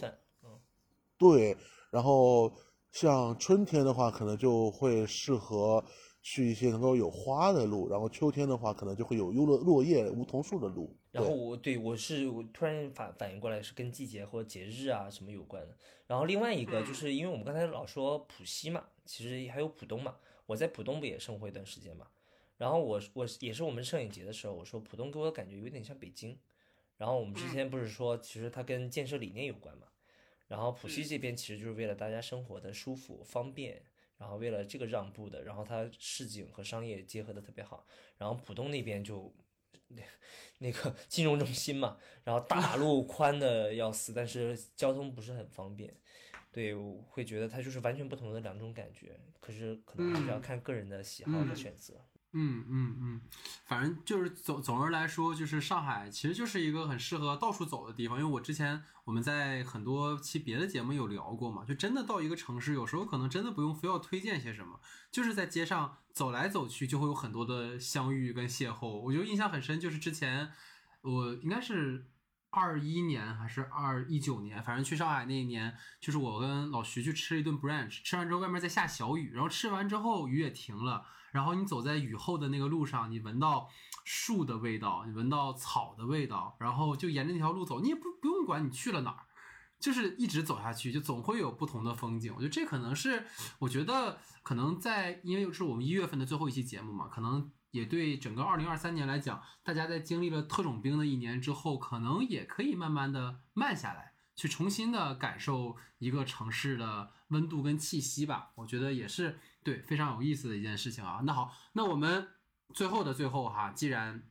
聊到了王家卫是吧？我聊了两百一十八期节目了，从来没有在节目里真正这么推荐过王家卫的电影啊。但确实是影响了我们很多，所以想问问二位吧，如果推荐一部。你最爱的王家卫电影，你会推荐哪一部？原因是什么啊？原本我最喜欢的是《重庆森林》，但是前段时间其实我重新看了一遍《重庆森林》，我发现我没有那么喜欢了，因为你长大了，反反正感觉不一样了，所以我推《东邪西毒》吧。因为我个人二零二三年其实对对生活一个很大的一个感受就是人和人之间的鸿沟很大，然后时机真的很重要哦，就是一个是人的误解。第二个就是人的错过，这个真的是我二零二三年非常大的一个感受，嗯，所以我会对《东邪西毒》里面描绘的那个感觉，就是你明明可以快意恩仇，或者我觉得我我以前也是个快意恩仇，我都不想这个事儿，但是这两年它越来越成为我的一个感受或者是一个困扰吧，所以我会看《东邪西毒》的时候，我会觉得会。更有感触。我最喜欢的王家卫的电影《堕落天使》，喜欢这部电影的呃原因是因为它有五个天使，就是一号到五号来标记了这五个主演。它里面人的错综复杂的关系更加的显著一点。他很会，王家卫真的很会拍这些人与人之间的一些。交错的关系，哎，这挺不一样的。我因为我个人从从学电影开始吧，我最喜欢的王家卫电影到现在可能依然还是《花样年华》。虽然后来因为听了杨超老师去分析《一代宗师》之后，其实有一度就是很沉沦于一代宗师。但是《花样年华》对我来讲有很多，嗯，改变我很多电影观念的一些一些设计。你比如说，他怎么把一个看起来是比较传统的爱情故事拍成了一个悬疑故事，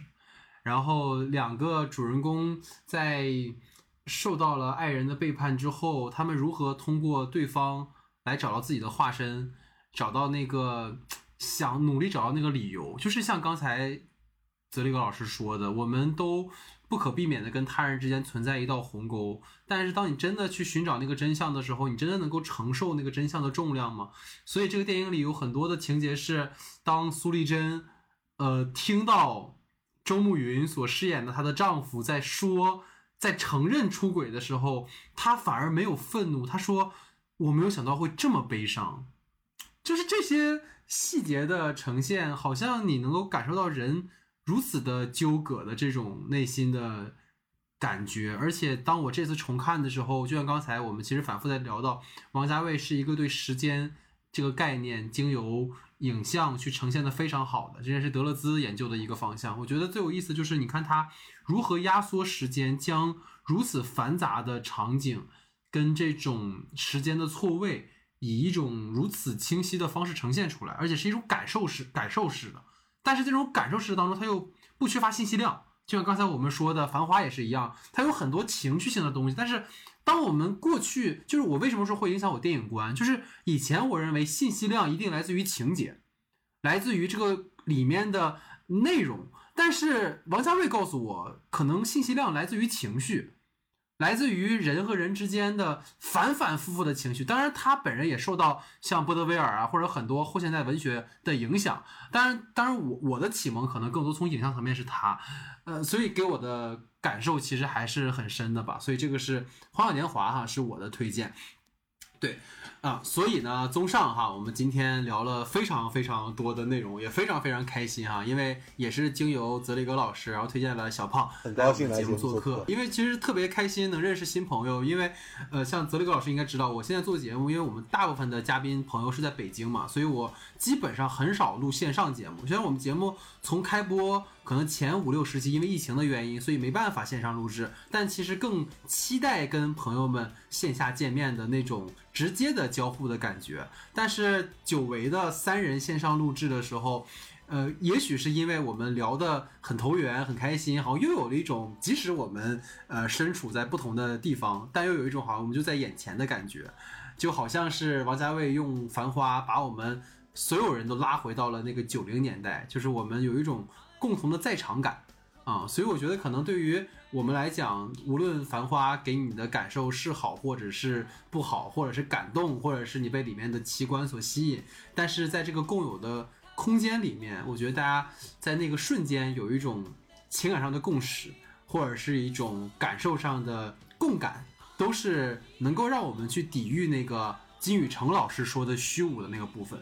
因为我们虚无是常态，这个是一定的，人终有一死。但是建立怎么样的羁绊跟如何度过每一天，其实是我们能够选择的。我也不是要在最后一定要上价值，只是这是我认为嗯很重要的一件事情。也非常感谢，反正小胖老师这次的参与，然后也希望以后有机会可以再来节目做客。那泽里格老师老朋友了，我们来日方长，好吧？你就像《东邪西毒》里边那些人，他们相隔得很远，但是沙漠和海的这样的距离，它依然可以跨越，但是人和人心和人心的距离却很难跨越。但是虽然我们一个在北京，一个在上海，我在徐静东，他在别的地方，但是我们在一块录，我们心的距离是近的，哎呀，我们的距离是近的，特别好，对 对，所以。就是在这样的一个氛围之中嘛，结束我们今天的节目啊，所以非常感谢泽宇老师和小胖老师的参与，感谢大家的时间，感谢大家的收听，我们下期节目见，拜拜。